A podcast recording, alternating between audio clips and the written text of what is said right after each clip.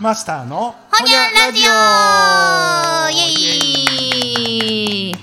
さあ始まりましたけれども、ね。なんと前回の収録からおよそ1ヶ月ぶりに会うんですね我々。あー一番空いたかな。一番空きましたね。いやほんまにすいませんご無沙汰しちゃいまして。いやと言いますのも私最近すんごい人生で一番二番ぐらいバタバタしてましてですね。あのーマッサージの職場を変えようとしているんですよ。はいはいはい、うんうん。職種は一緒で？職種は一緒で、うんうん。はい、お店を変える会社変えるみたいな感じなんですけど、はい、それでまあでもあたら今のところスパンってやめて新しいところにはい行くっていうさっぱりくっきりした終わり方ではなくてですね、うん。今のところに行きながら次行くところにちょこちょこ行き出してるみたいな。このダブルワークをしてまして。あのーあれやんな。こ個人的には大事なとこやんなそれ。思いますか？皆さんどうお考えですいやなんかかだからその倫理観とかうん。道徳観で勝手にうん。今まで世話になったとこあのまだ給料もうてんのに、うんうん。よそ行ってるとか、うん。いうのってなんかさ、はいはい。単純にあの深く考えもせずに倫理的にどうやねんみたいなこと言うやつおるけど。うん不義理やと思いますよその点で言うたら。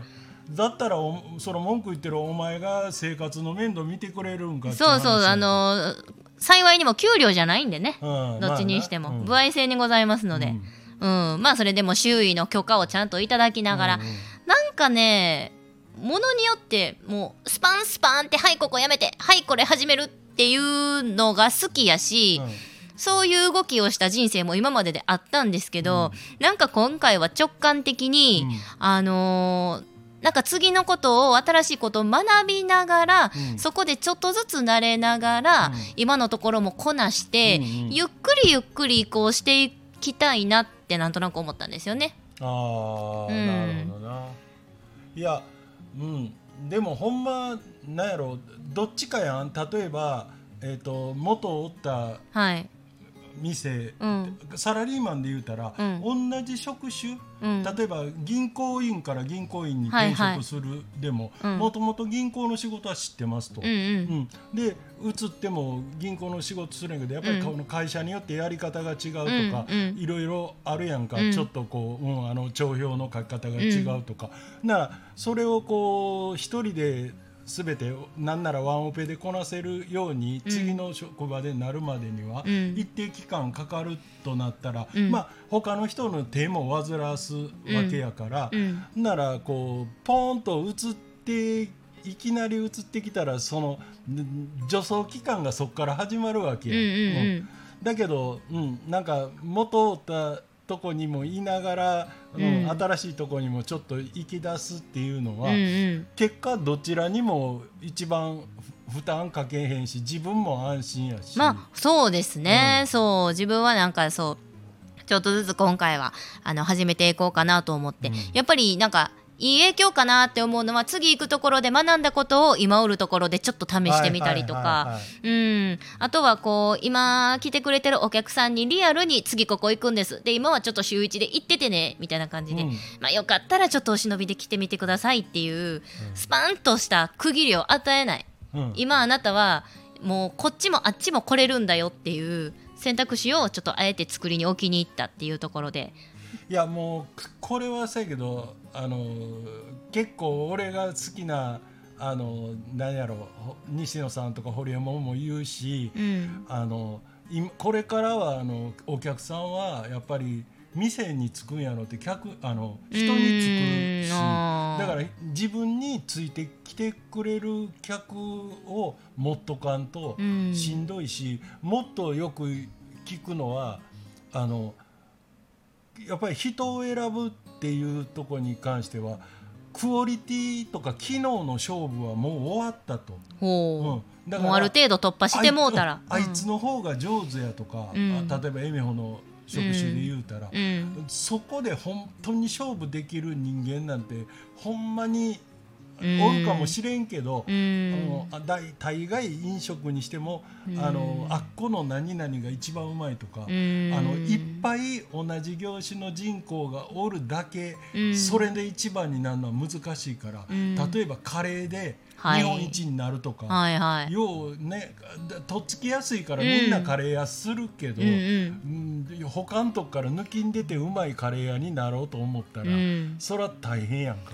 ほんまやね、うん。まずやっぱりうん。なんか自分が店主やったら自分の人柄とか、雰囲気とかそういうところも加味して評価してほしいし、うん。広めてほしいですよね。あのうん店雰囲気もええしさオーナーすごいいつも笑顔なんやんかとかってなったら行こうかなってなるよね。あー美味しいだけじゃなくて。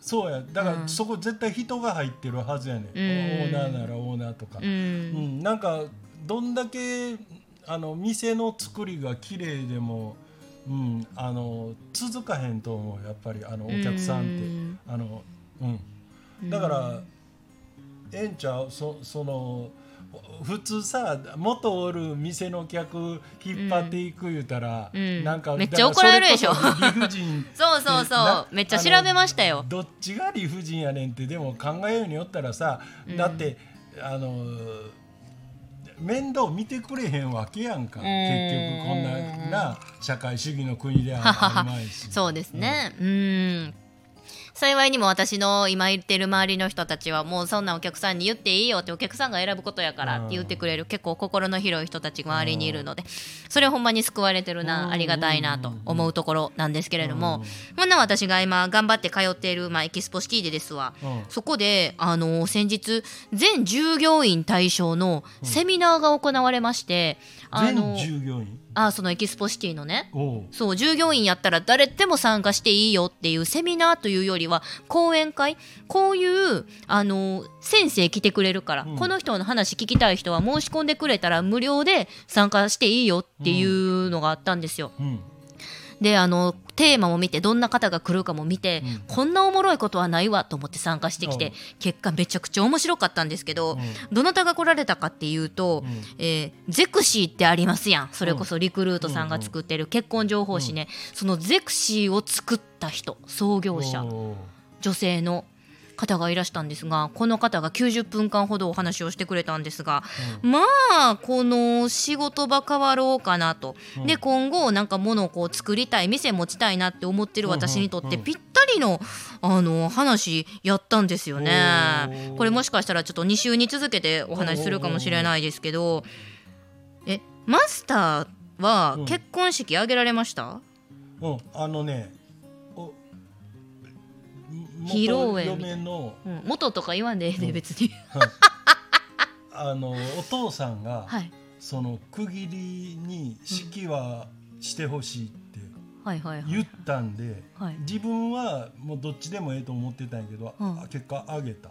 はで披露宴はなんかえええ時代やったんかその頃の取り巻きが良かったんかあの当時俺ホテル、うん。もう言ってもええわあのホテル阪神はいはいええとこです勤めねてたんやけど、うん。その時に可愛がってくれてたもうそれこそあのあっこのホテルの偉いさんとかが俺みたいな若いペーペーのうん。披露宴にやったら出出てあげるわ言ってなんかもう大丈夫かホテルの従業員がこんだけ抜けてはいはいい、はいはい。うん、来てくれて。そうですか、うん、はあ。そうそう。だそうだから式もやったし、うん。披露宴も一応やった、うんうんうんうん式はもうあれやで身内だけやで。あうんうんうんうん。ううん。んなんかそのこの今でいうお年わかんないけど50代ぐらいの女性やと思うんですけど、その方が20代の時に一年発起して周囲の反対されながらももう頑張る頑張るやったるって思って作ったんですって。でなんでなんかその結婚情報誌を作ろうって思ったかっていうと、そもそも今の時代の結婚式全部単一化でおもんないやんって思ったんが始まりやったらしいんです。はいはいはい。そう。だから今何年前や？20年30年前になるんでしょうか、もう2人のための結婚式っていうよりは家と家とかうん。会社同士のっていうのがあったらしくって、何人うん、あの知り合いが並んどるかみたいな。あそれもそうですか？ね。ねだからこっちが15人おったら向こうも15人おらんと釣り合わへんとかさ。ああそうか、なんか例えば絶対なんか高砂席には新郎と新婦と一緒に仲人がおるとか おるとか。仲人なんかおらへんもんな競技。ねえ私もだから分からへんし仲人って知ってますかっていうこう手挙げた従業員全然いなかったですよ。私も一応ブライダルの仕事を噛んどるから知識としてあるだけでよう分からんです。うん。いやだって俺あの結婚自分が結婚するまで、うん。あのなんや戸籍婚姻届届けるときに、うん。あれは、えー、とこん結婚式の上での仲人じゃないくてもいいから、なんか仲介人みたいなの立てなあかんの知ってる？知らん。え何それ？いや俺も意味を 誰かの名前を書かなあかんねんそんな未成年でもないのにそう。そんな親権者みたいなの書くんですか？へえなんやこれって思ったの。へえちょっといらないですねそれは。そう、へえそうか。うん、だからもううん結局その結婚式では、うん。ここにあのばば陪席人っていうんか？売責に売借人。売借人とかをこうん。の席にとかいうなんかそのはいはい。はいしきたり的な、知らん人前におるみたいなね。そうそうそう。そうそうであとはなんか今でこそ新郎新婦の親御さんマイクで話すこともあると思うけど、もう今よりもむっちゃメインで喋るとかなんかもう、はいはいはい。うんなんかそういうこんなん2人だけの結婚式ちゃうやんおもんなーって思ったらしいんですよ。はいはいはい。まずいやそれが当たり前で当たり前になってる時代に、この人ようおもんないって思えたなと思っいやて。いやでも、うん。あの大概なんか新しいもんを考えついたり、うん。なんかなんやろなすごいアクセク働いてるようじゃないけどなんか斬新なことをやっては、うん。うんあの面白い人生歩んでるやつって、うん。そんなようなもんで。そうですよね。今あるもんを、うん。とりあえず疑ってかかるとこから入って。うんうん、なんかこれってほんまにみんな面白いとか、うんうんうん。楽しいとか、うんうんうん。さなんかそこでみ全員あの笑顔で拍手してるけど、うんうんうん。そういう気分か今みたいいなさ。やそうですよね、そこにいかにこう気づけるかってところがすごいなってね思いますよね。でその人がそう思んないやんって気づいて、でそこからもう大手のリクルートにですね、うん。もうそういう結婚情報誌作りたいみたいななんか新しいものを打ち出したいとかって言っても、なんか上からバッタバッタ反対を食らったと。でなんか反対を受ける理由になったんが、うん。なんかもう市場がないっていう理由だけで断られたんですって。一応自分の企画書とか書くけど、うんそこには結婚情報誌っていう概念そもそもがなかったから、そんなゼロなものをな作るのなんかもう無謀ややめとけみたいな。はいはいはい。で先輩らももうすごい同じこと企画してはもう挫折そのう上司にうん。あかんあかんって言われてきたからうんうん。すごい上も「お前またか」みたいな感じで言われたんやけどなんかでもそのその人はじゃあ先輩らに聞いてもらったんですって。うん「何々先輩あなたその却下されたらしいですけどどういう風な企画書を出したんですか?」って聞いたらなんかなんちゃらのしにこういう結婚式を挙げるカップルは何パーセント何パーセントとかってすごいうん。もうデータでしかなはい机上の空論というか実際に式場だったり新郎新婦だったりうん。そこから聞いて得た生の声のデータっていうのが全くなかったんですって。